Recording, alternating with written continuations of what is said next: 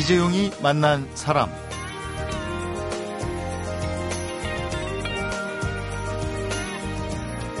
연간 사교육비가 21조 원이 넘었습니다. 이 정도 사교육이 꼭 필요한 걸까? 한 전직 고등학교 교사가 이렇게 답을 합니다. 사교육 걱정 없는 세상은 꼭 옵니다. 고등학교에서 13년 동안 아이들을 가르치다 스스로 교직을 내려놓고 좋은 교사 운동에 참여를 했다가 지난 2008년부터 사교육 걱정 없는 세상이란 시민단체 운동을 벌이고 있는 송인수 대표인데요. 오늘 초대해서 사교육 걱정 없는 세상이 정말 가능한 얘기인지 이걸 가능하게 하려면 우리가 다 같이 어떤 노력을 해야 하는지 사교육 걱정 없는 세상으로 함께 떠나가 보도록 하겠습니다.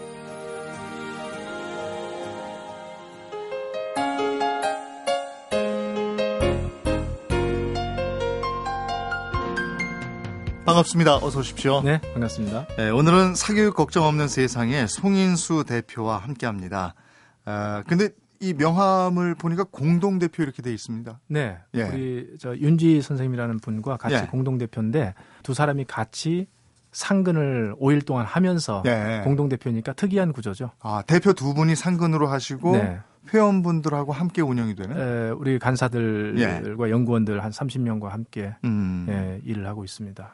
어, 어떻게 운영되죠? 이게 시민단체와 네, 시민단체고요. 예. 우리 평범한 학부모님들 한 3,200명 정도가 예. 매달 2만 원 이상 후원을 하면서 이 조직을 책임지고 있는 그런 구조죠. 음, 네. 그러면 기부금이나 후원으로 운영이 되는 거군요. 예, 근데 정부의 지원금은 일체 없고 예. 순수하게 시민들의 그 자발적인 후원금으로만 운영하고 있습니다. 네. 예. 고등학교에서 13년 동안 아이들과 함께 하셨어요. 네네. 예. 영어를 가르쳐 예, 영어 주셨다고요? 선생이었죠. 네. 네. 근데 교사를 내려놓은 이유가 사교육하고 관계가 있습니까? 아니 관계는 없습니다. 네. 에, 우선 제가 사교육 걱정 없는 세상 이 운동을 시작하기 전에 예. 13년 동안 좋은 교사 운동이라는 네. 교원 단체 운동을 했어요. 예. 교사를 바꾸는 운동을 위해서 네. 교사들 한 3천 명 정도가 같이 한 13년 활동을 했는데 네. 그 일들이 자꾸 많아지니까 네. 누군가는 책임을 져야겠다. 그래서 저희 단체 이사회에서 네. 저보고 그만두고 네. 에, 이 교사 운동에 책임을 지라. 음. 그렇게 해서 2003년 2월에 제가 퇴직을 하고 예. 5년 임기로 어, 교사 운동을 책임지다가 네. 2008년에 제가 임기를 끝내고 이 운동을 새롭게 시작했죠. 음, 교사를 대상으로 하는 운동에서 네. 지금 하시는 일은 국민을 대상으로 하는 운동이죠. 그렇죠. 그럼 교사를 대상으로 하는 운동에서 국민을 대상으로 하는 운동으로 바꾼 이유가 있을 것 같은데. 네. 제가 일단 퇴직한 상태에서 교사 운동 책임을 마무리 졌기 때문에 네. 45세였어요, 그때가. 네. 그런데 퇴직했으니까 이제 학교로 돌아갈 길은 없고 예. 그래서 제가 제 진로에 대해서 고민을 하다가 음. 우리 이사회에서 교사를 바꾸는 운동보다 더 강력한 운동을 해라. 네. 그렇게 주문이 떨어졌어요. 네. 제 머릿속에 그 강력한 운동은 딱 하나밖에 없더라고요. 음. 입시 경쟁 문제 해결, 네. 사교육 격- 걱정 문제 해결. 그래서 그 문제를 가지고 한 1년 고민을 하다가 네. 결국은 어, 이것은 나의 운명이다라고 네. 받아들일 수밖에 없는 사건이 생겨서 음. 결국은 그것을 제 사명으로 받아들이고 이 운동에 뛰어든 것이죠. 그 사건이 어떤 사건인지. 뭐 저는 이제 기본적으로 이제 기독교 신앙을 가지고 있는 종교인인데 네. 어, 뭐 어쨌든 입시 경쟁 문제를 해결하는 일들이 얼마나 어려운 일인지 이재용 선생님도 다 아시지 않습니까? 네. 저도 뭐 겪어봤습니다. 예. 네. 그온 국민이 다 이해 당사자고 예. 온 국민이 전문가예요. 예. 근데 제가 이 문제를 어떻게 해결합니까? 그 나는 해결 못 하겠다. 망설였을 때 네. 에, 이것만 해결하면 이것만 어, 주어지면 하늘의 뜻이라고 내가 네. 받아들이고 이 길 가겠다고 했는데 네.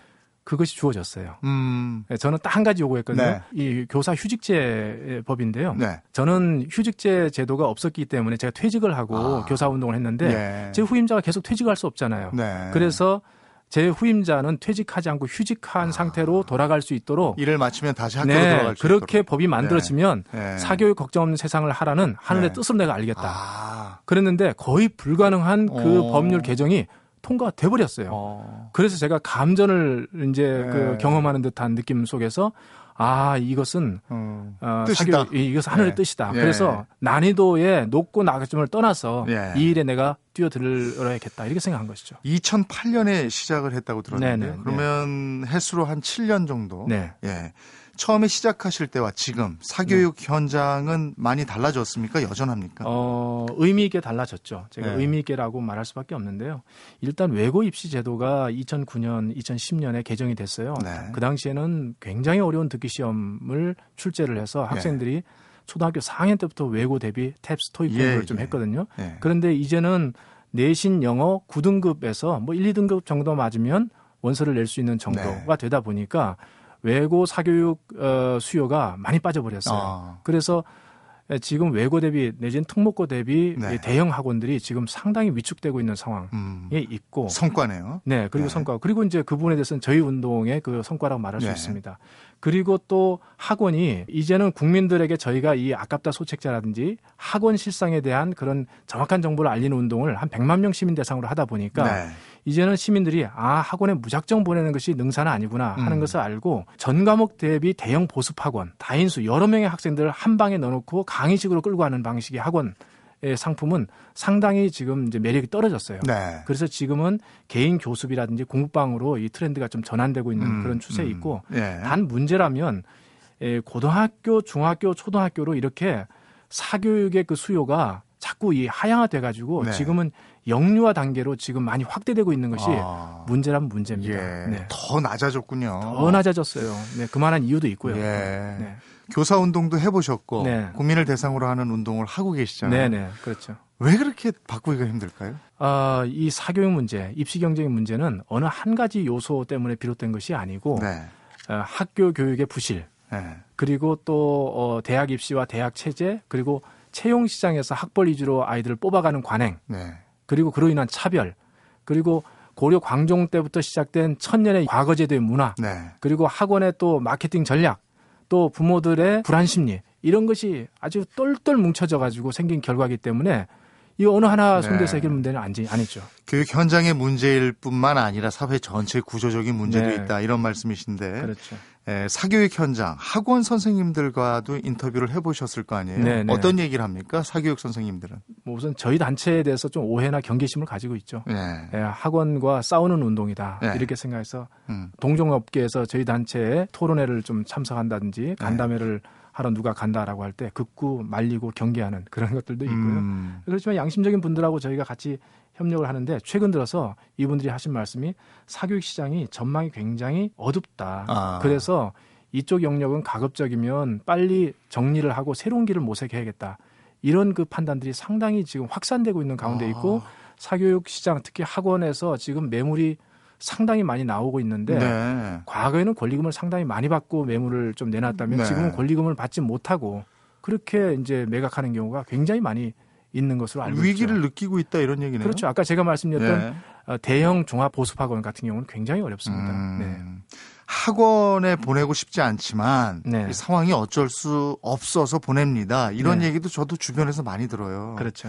뭐가 제일 큰 문제라고 생각하십니까? 이렇게 대답하는 분들. 사실 뭐 틀린 얘기 아니에요. 네. 그러니까 기본적으로 입시 경쟁이 있는 곳에 경쟁이 있는 곳에 사교육은 붙을 수밖에 없거든요. 네. 그런데 사실은 근원적으로 따지고 가면 우리 아이들이 좋은 일자리에 들어가고자 하는 이 경쟁이 사교육과 연결이 돼 있습니다. 네. 그래서 좋은 일자리 들어가지 못하면 우리 아이들이 루저로 취급받고 어, 상당히 이 한국 사회에서 이 경쟁에서 도태된 아이들에 대해서 네. 돌아보지 네. 않는 경쟁 사회 여기서 살아남아야 되는, 된다는 그 위기 의식 그리고 부모들이 우리 아이를 책임지고 있을 때까지는 괜찮아요. 네. 그런데 부모들이 떠나거나 아이들 독립시켜야 될 때도 부모의 도움 받지 않고 한국 사회에서 아이들 먹여 살리면서 인간으로서의 존엄성 대접받으면서 살 수 있는 길은 생각해 보니까 좋은 일자리 들어가야 되고 네. 그러려고 하면 좋은 대학 가야 되고 좋은 고등학교 가야 되고 그러려고 하면 남들보다 경쟁에 앞서야 되고 음. 그러니까 사교육을 시킬 수밖에 없고 이런 그 결국은 어떤 진로에 대한 어떤 그 불안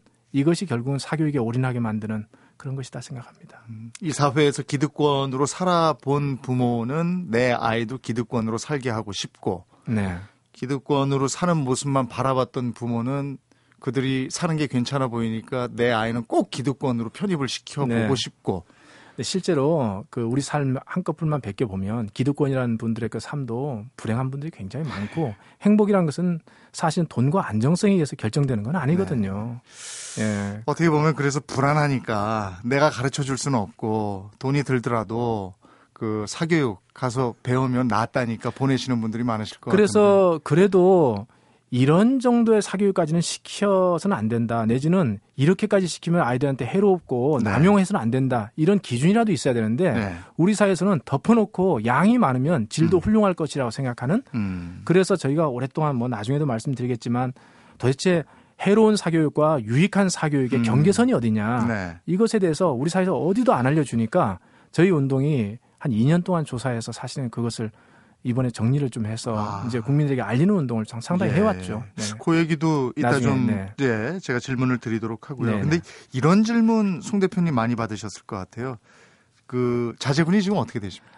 고등학교 지금 3학년 고3이요? 이고 또한 네. 명은 아, 중학교 2학년 올라갑니다. 예. 네, 남학생들이에요. 그래요? 네네. 그 자녀 교육을 어떻게 시키고 계십니까? 어, 우선 사교육을 시킬 수가 없죠. 왜냐하면 저희 단체는 사교육을 시키지 말라는 운동이 아닌데도 불구하고 저희 회원들이 네. 이상하게 저희 단체와 함께 활동하게 되면 사교육을 안 시키려고 그래요. 음. 그러니까 저 대표도 음.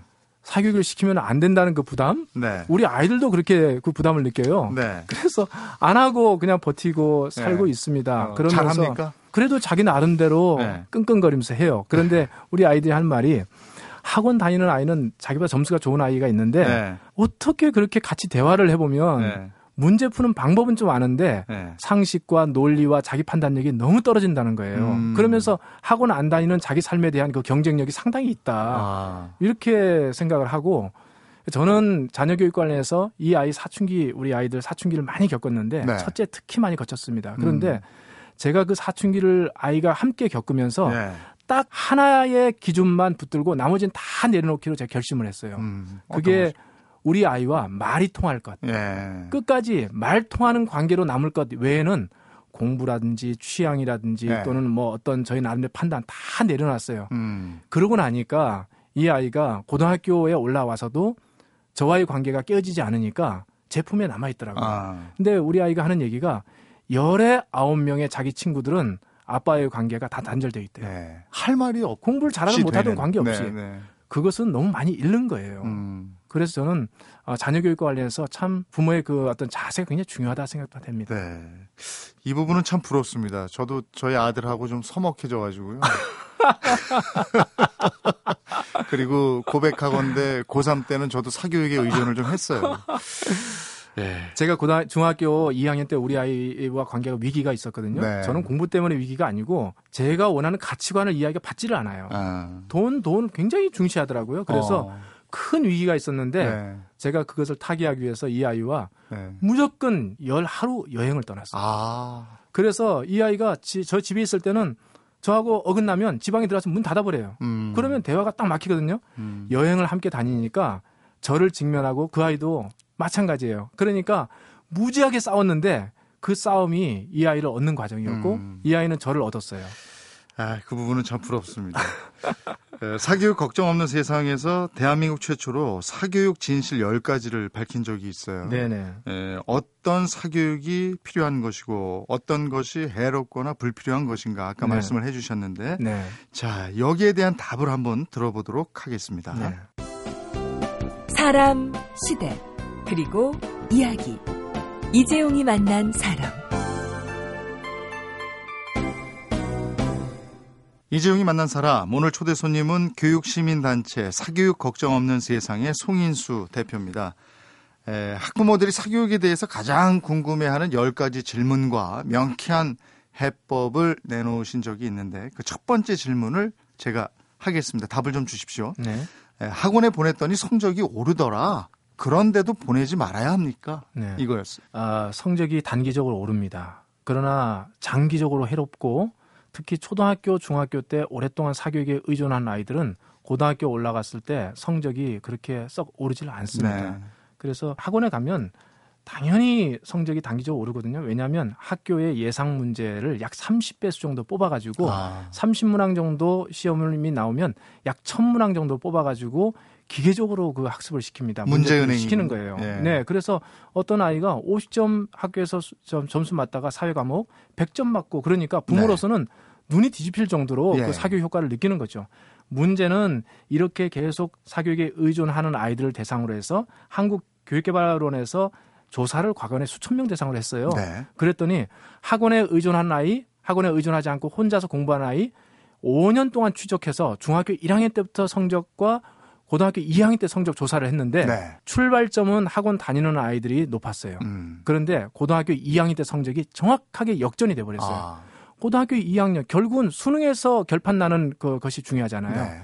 그러니까 사교육에 의존하게 될때 음. 수능에서 어려움을 겪는 그래서 학원을 다니지 말라는 것이 아니고 학원에 오랫동안 초등학교 때부터 의존하는 그런 의존증이 큰 음. 문제다. 음. 그래서 단기적으로 부족한 부분을 보충하는 사교육은 필요하지만 네. 장기적으로 의존하는 방식은 아이의 주도성을 떨어뜨리고 독립적 인간으로 살아가는 데 큰 문제고 학원 강사들 중에서 양심적인 분들이 저희들한테 와서 한 얘기가 네. 학원빨은 33살까지다. 어. 딱 그러니까 취직 시험 볼 때까지 학원이 네. 도움 되는데 그 후부터는 그 오히려. 아이들이 망가진다. 네. 이렇게 얘기합니다. 음. 아이가 학원에 가고 싶다고 할 때는 어떻게 해야 합니까? 부모가 원해서 강요하는 것보단 낫죠. 네. 그런데 무조건 아이들이 원한다고 해서 보낼 것이 아니고 욕구를 잘 분석해 봐서 충분히 자기 혼자 해야 되는 아이인데 친구 때문이라든지 또는 혼자서 할 것을 학원에 의존하기 위해서 하는 경우라면 저는 말려야 된다고 생각합니다. 네. 그럼에도 불구하고 꼭 필요하다 싶을 때 보낼 수 있겠죠. 그럴 때는 음. 학기 중에 한 과목 정도, 두 과목도 좀 많다고 좀 생각하는데요. 네. 어, 그렇게 그 이상으로 하게 되면 해롭다. 왜냐하면 음. 어, 공부에서 가장 중요한 것은 학습이거든요. 배우라 익힐 습. 습인데 이것은 복습이거든요. 네. 학원 강사들이 저희들한테 한 얘기가 음. 초등학교 아이들은 복습 2시간, 네. 중학교는 3시간 해야 된다. 음. 그런데 보통 학교에서 진도 나가죠. 학원에서 진도 네. 나갑니다. 선행 나가잖아요. 네. 합쳐서 매일 복습 4시간씩 6시간씩 해야 돼요. 복습할 시간이 없거든요. 저희 단체가 4천 명의 중학생 대상으로 해서 몇 년 전에 조사를 했는데 중학생 그 50% 이상이 밤 9시에 들어오면서 금요일, 토요일, 일요일까지 학원 다니는 거예요. 하. 그 중에서 10%는 매일 다니고 밤 11시에 돌아와요. 네. 이 아이들은 복습 못 하거든요. 음. 그러니까 학원 가봤자 성적이 안 음. 것은 100%입니다. 가장 부족한 한 가지 정도만 할 수 있게 해줘라. 예. 예. 방학 동안에는 좀 더 할 수는 있겠죠. 네. 네. 학교와 달리 학원은 수준별 학습, 개별 지도를 하지 않습니까? 네. 이거 하러 가는 겁니다. 네. 이렇게 얘기하는 분. 아, 일괄적으로 이렇게 학원은 어떻다라고 단정 지을 수는 없지만요. 저희가 조사를 해보니까 대체로 학원도 개별 지도는 해주기 어렵습니다. 음. 그러면 어떤 분들은 아, 개별 지도 해주던데요?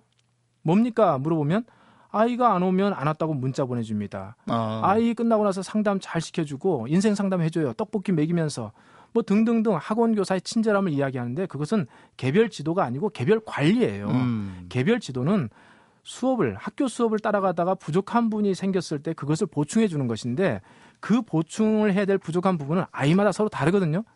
서로 다른 부족한 부분을 가지고 온 30명의 아이들을 학원에서 어떻게 담당을 합니까? 네. 결국 담당하는 방법은 강사 한 다섯 명 정도, 열 명 정도가 음. 강의실 다섯 개, 열 개를 쪼개가지고 음. 거기에서 개별 지도 해줘야 되는데 그러면 분명히 강사료 올라가고 그리고 임대비 올라가고 네. 그러면 수강료에서 다 모든 것을 보전해야 되는데 음. 유감스럽게도 교육청에서는 수강료를 딱 동결하고 있어요. 네. 그러니까 결국은 개별 지도를 해주면 학원 영업이 안 되기 때문에 개별 지도를 못 해주는 것이고 그럼 어떻게 하느냐? 학원에서는 가장 이윤을 창출할 수 있는 좋은 방법은 학력의 수준차 관계없이 모든 아이들을 한 방에 다 넣어놓고 수준이 떨어지는 강사일지라도 30명, 50명을 끌고 가는 방식 그리고 아이들이 다 만족하면 좋은 거예요. 그게 뭐냐면 모든 아이들이 다 모르는 진도를 빼면 돼요. 음. 그게 바로 선행학습이거든요. 네. 그러니까, 선행교육은 개별지도, 네. 보충지도와는 관계없는 진도빼기예요. 네네. 네. 그러니까 학원에서 선행학습을 많이 뛰고 있다 하면 그건 개별지도 못 해주는 음. 것이다. 부모님도 그렇게 장담하시면 됩니다. 부모가 맞벌이일 경우에 네. 이건 좀 저학년 학생 얘기인 것 같은데 네. 예, 학원이 보육시설 역할도 합니다. 그래서 그렇죠. 보내는 건데요. 네. 이런 질문. 그러니까 학원 그래도 저는 학원 뺑뺑이는 좀 최악이다. 그러니까 부모님이 밤 10시에 올 때까지 학원에 계속 돌리는 네. 저도 맞벌이라고 좀 말할 수 있는데 둘 다다 다 직업이 있으니까요. 그런데 네. 절대 학원에 뺑뺑이 돌리지 않습니다. 음. 저, 저 더군다나 저희는 남자 아이 두 명을 초등학교 어린 시절부터 집에 있게 만들었거든요. 네. 그러니까 빈둥빈둥 거리는 시간이 굉장히 많아요. 음. 그렇지만 그 홀로 있는 시간이 아이들에게는 여무는 시간이고 다만 방치하면 안 되죠. 그러니까 숙제하고 책 읽게 하고 그러다가 부모 중에 한 사람은 일찍 들어올 수 있지 않습니까? 그렇게 해서 아이들을 관리를 하는 것이 더 좋지 그것이 두려워서 방치가 두려워서 학원에 완전히 맡기다 보면 음. 저는 인성도 그리고 능력도 지능도 다 문제가 된다. 아버지나 어머니가 더 신경을 써서 네. 되도록이면 네. 집에서 자율적으로 학습하게 만들어라 이런 말씀이시네요. 네, 그러니까 뭐 하여튼 저희는 초등학교 저학년 고학년 가릴 것 없이 책 읽기, 네. 책 읽기의 그 효과를 많이 보고 있다. 음, 그래서 음. 뭐 그거 한 두 권 정도 읽으면 얼마든지 아이들 그 시간을 보낼 수 있고 네. 숙제하고 엄마나 아빠 와서 점검 잠깐 해주면 되잖아요. 근데 이게 이제 불안해서 그냥 이제 보내시는 그, 분들도 많아요. 그렇죠. 예. 그 불안의 문제는 사실 밑도 끝도 없는 문제인데, 네. 예, 그렇습니다. 선행이요. 네. 일단 학원에서 선행을 하고 가면 네. 그 학교 수업 시간이 좀 더 잘 알아듣지 않겠습니까? 이런 질문. 사실은 그런 측면이 전혀 없다 말할 수 없겠지요. 그렇지만 적지 않은 경우는 아이가 미리 공부했다. 그리고 내가 그거 안다 싶어서 수업에 소홀하는 경우가 좀 많아요. 네. 그러니까 저희 교사들 한 1000명, 2000명 대상으로 저희가 전국 설문조사를 했는데 네. 선행학습 해온 아이들 때문에 수업이 방해가 됩니까? 라고 했더니 70%의 교사가 방해가 된다는 거예요. 음. 그 말은 70% 아이들이 선행학습을 받고 온 70% 아이들이 수업 네. 시간에 네. 집중 안 한다는 거죠. 네. 그러니까 30% 아이에 속할 거냐, 우리 아이가 70%에 속할 음. 거냐, 그것은 음. 부모님이 판단을 하셔야죠. 음. 그래도 수학 과목만큼은 선행 학습을 해야 되지 않겠습니까? 이렇게 물어오는 분도 네. 있네요. 네. 그렇죠. 뭐 저희가 좀 말씀드릴 수 있는 것은 고등학교 단계에서는 선행 학습 이 좀 불가피한 측면이 있어요. 네. 워낙 학교 차원에서 3년 진도를 2년에 끝내버리니까 아, 그렇더라고요. 교육 과정은 네. 또양 많고 네. 난이도도 높으니까 네. 어, 그런 부담이 있어서 중학교 3학년 말부터는 음. 고등학교 대비 선행 학습을 하는 것을 무조건 저희가 효과 없다 말할 수는 없습니다. 네. 그러나 중학교 3학년 이전 단계, 초등학교, 중학교 단계에서는 사실은 수학도 선행 학습이 필요 없다는 것이 수학 관계자들의 이야기입니다. 네. 그래서 부모님들은 중학교 학기 3학년 말 정도 전까지는 학교 공부 그 진도에 충실하게 공부하는 음. 것이 더 낫겠다 이렇게 음. 말씀드릴 수 있겠습니다. 저희 아이는 외고에 가고 싶어 하는데 외고에 가려는 아이도 영어 사교육이 필요 없는 건가요?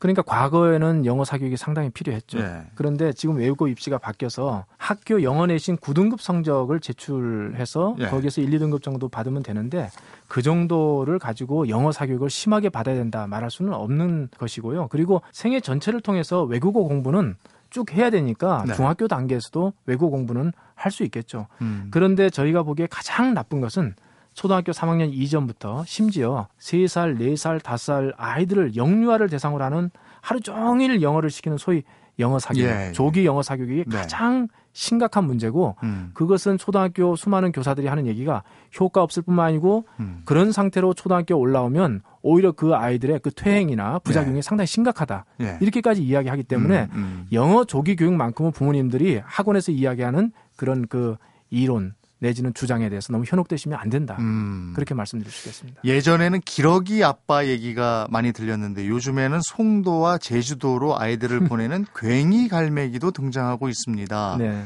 이런 조기 유학에 대해서는 어떻게 생각하십니까? 이런 질문이 왔네요. 말을 안 해서 그렇지 사실은 조기 유학의 폐해는 상상 이상으로 좀 심각합니다. 네. 자녀들의 영어 실력을 위해서 한 1년 정도 외국에 갔다 오도록 하고 싶다 하는 마음이 다 있겠죠. 좀 이렇게 돈이 많이 많은 집들은 미국과 캐나다 쪽으로 보내고 또 좀 중산층 이하의 집들은 뭐 필리핀 뭐 이런 동남아 쪽으로 보내서 네. 영어 교육을 좀 시키려고 합니다만 저희가 한국 교육개발원 조사 결과에 의하면 조기 유학 학생 갔다 온 학생들의 학업 성취도 조사를 한번 해봤어요. 네. 뭐 깜짝 놀랐어요. 왜냐하면 학업 자신감이 한 약 20% 정도 정도 되는 아이가 어, 미국 가가지고 어, 조기 유학에서 공부를 하더니 학업 자신감이 한 36%그 정도 확 올라가요. 어. 왜냐하면 영어가 되기 시작하거든요. 어. 그리고 좋은 건데. 그리고 수학이 수학이 네. 한국에서 엄청 어려웠는데 네. 미국에서는 너무 쉬운 거예요. 그렇죠. 그래서 여기서는 천재 났다 그러는데요. 수학 예. 둔재가 거의 수학 영재가 돼서 예. 기립박수 받고 막 그러는 거예요.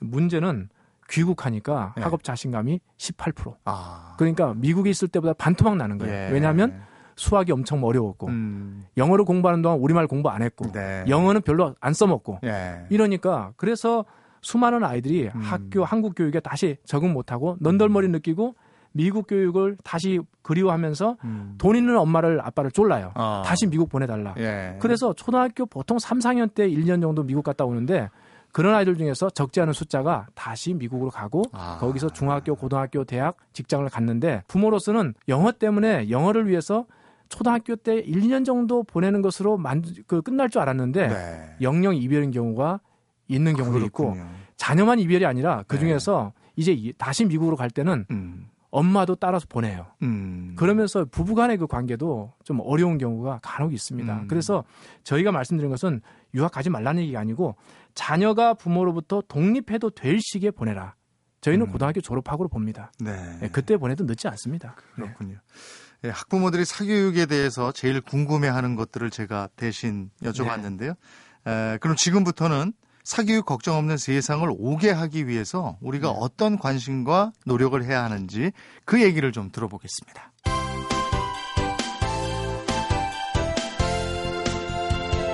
여러분은 지금 이재용 아나운서가 진행하는 이재용이 만난 사람을 듣고 계십니다. 이재용이 만난 사람, 오늘은 사교육 걱정 없는 세상의 송인수 대표와 함께하고 있습니다. 사교육 걱정 없는 세상. 이 이름만 들어도 뭘 하는 단체인지 이름, 이 느낌이 오거든요. 네, 이 네. 이름은 누가 지으셨습니까?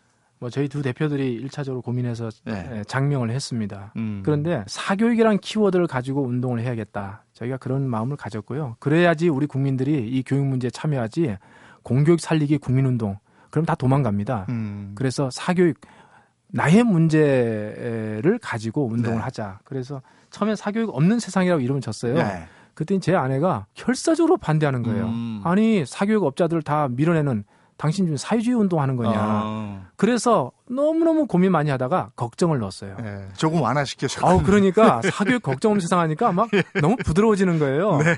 아주 우리 회원들도 좋아하고 그래서 네. 장명 잘했다고 생각합니다. 네. 네. 아니, 느낌이 오니까요. 네. 등대지기 학교도 운영을 하신다고요? 네, 그렇죠. 예. 이건 어떤 거죠? 어, 이게 사교육에 대한 국민들의 부모들의 그 불안이라는 게 있잖아요. 예. 막연하지만 원초적 불안입니다. 음. 한국 사회에서 살아간다면 그 불안감을 이기도록 하는 강좌인데요. 음. 사교육을 부추기는 현실도 문제지만 네. 더 무서운 것은 그 밑도 끝도 없는 그 불안이거든요. 네. 그래서 저희가 등대지기 학교란 강좌를 통해서 네. 그 불안을 잠재우고 불안을 해소하는 좀 자유케 되는 부모가 먼저 음. 자유케 되는 음. 그런 경험이 필요하다. 예. 그래서 그 강좌를 만들고 그리고 또 뭐 영유아 사교육, 영어, 수학, 공부, 진로 이와 관련해서 사교육에 의존하지 않고 자녀를 잘 키울 수 있는 노하우를 알려주는 그런 강좌를 연중 배치를 했습니다. 아, 이거 신청하면 누구나 아, 들을 수 있는 거예요? 저희 뭐 검색창에 네. 사교육 걱정 없는 세상 딱 치면 네. 카페가 나오는데 네. 예, 강좌가 지금도 수학과 관련한 사회 연속 강좌가 있는데요. 아. 부모들이 막 난리 났어요. 그래요? 이렇게 수포자들을 위한 뭐 수학 강좌 이렇게 예. 모든 아이들이 수포자거든요. 음, 그래서 수학 포기자. 네네 예. 수학 포기자. 예. 그래서 그런 그 강좌들을 통해서 불안을 이기고 예. 대안을 좀 주는 예. 그런 일들을 저희 저희들이 하고 있죠. 학부모들 교육시키는 거네요, 그러니까. 네, 학생 대상보다도 네. 일차 일차적으로는 부모들이 좀 바뀌는 게 중요하니까요. 네. 네. 행복한 진로 학교는 뭡니까? 그러니까 이제 아까 제가 말씀드렸다시피 어, 우리가 사교육 문제를 벗어나지 못하는 것이 결국 우리 아이의 그 진로의 문제거든요. 네. 예, 직업 세계에서 학벌로 차별받는 그런 채용 시장 속에서 살아남게 하는 이제 그런데 사실 또 한편으로 과연 우리 아이들이 스카이 대학을 졸업해서 공기업, 금융업, 30대 대기업 소위 말해서 좋은 일자리에 들어가야지만 행복할 것인가? 네. 그것에 대해서 저는 이견을 가지고 있어요. 네.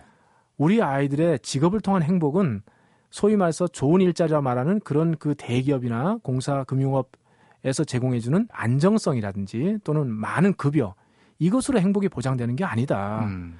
아이들이 원하는 것들을 충분히 하면서 사회에 기여하고 그러면서도 경제적으로 독립만 자립만 하면 되거든요. 네. 그 정도면 안심할 수 있는데 너무 과잉 그 공포감 때문에 마치 사회에서 이야기는 삼성전자에 들어가지 않으면 우리 아이는 루저다. 음. 이런 마음들을 갖고 자녀의 진로 지도를 걱정 속에 하기 때문에 생기는 문제가 상당히 크기 때문에 진로 의식도 바꿔주고 직업관도 바꾸고 그리고 앞으로 미래 사회 10년, 20년 지금 초등학교 1학년이 직업을 가지려면 20년 걸리거든요. 네. 20년 후에 직업의 트렌드는 어떻게 바뀌고 정말 직업을 통해서 우리 아이들이 누려야 될 행복을 얻기 위해서는 무엇을 해야 되는지 그것에 대해서 실제로 지금도 그 삶을 살아가는 직업 세계에서 행복을 누리는 사람들의 대안적인 life story 그것을 같이 공유하는 그런 강좌입니다. 네. 이 강좌를 저희가 이렇게 진행을 했더니 부모님들이 너무너무 좋아하는 할 뿐만 아니고 충격을 받아서 이분들이 자녀의 진로 가지고 왔다가 고민하면서 왔다가 자기 부모의 진로를 바꾸는 부분이 여러 명 있었어요. 네. 예, 그래서 굉장히 그 의미 있는 아, 좀 프로그램이다 그렇 생각합니다. 사교육 걱정 없는 세상 이런 세상이 반드시 올까요? 네, 2022년을 기억해 주십시오. 그때 되면 네. 의미 있는 변화가 이제 시작될 겁니다. 알겠습니다. 오늘 함께 해주셔서 고맙습니다. 네, 감사합니다. 이재용이 만난 사람 오늘은 자발적 시민단체 사교육 걱정 없는 세상의 송인수 대표를 만나봤습니다. 사교육을 할 것이냐 말 것이냐 일반 학교에 보낼 것이냐 대안학교에 보낼 것이냐 이건 문제의 본질이 아니라고 합니다. 중요한 건요 막연한 미래의 두려움에 주눅들지 않는 아이 자기가 하고 싶은 일을 하는 아이 타인과 소통할 줄 아는 아이로 자녀를 키우는 것이라고 합니다. 이렇게 자란 아이는 뭐든 할 수 있다는 자신감이 클 것 같습니다. 이재용이 만난 사람, 오늘은 김건모의 마이 선 들으면서 인사드리겠습니다. 고맙습니다.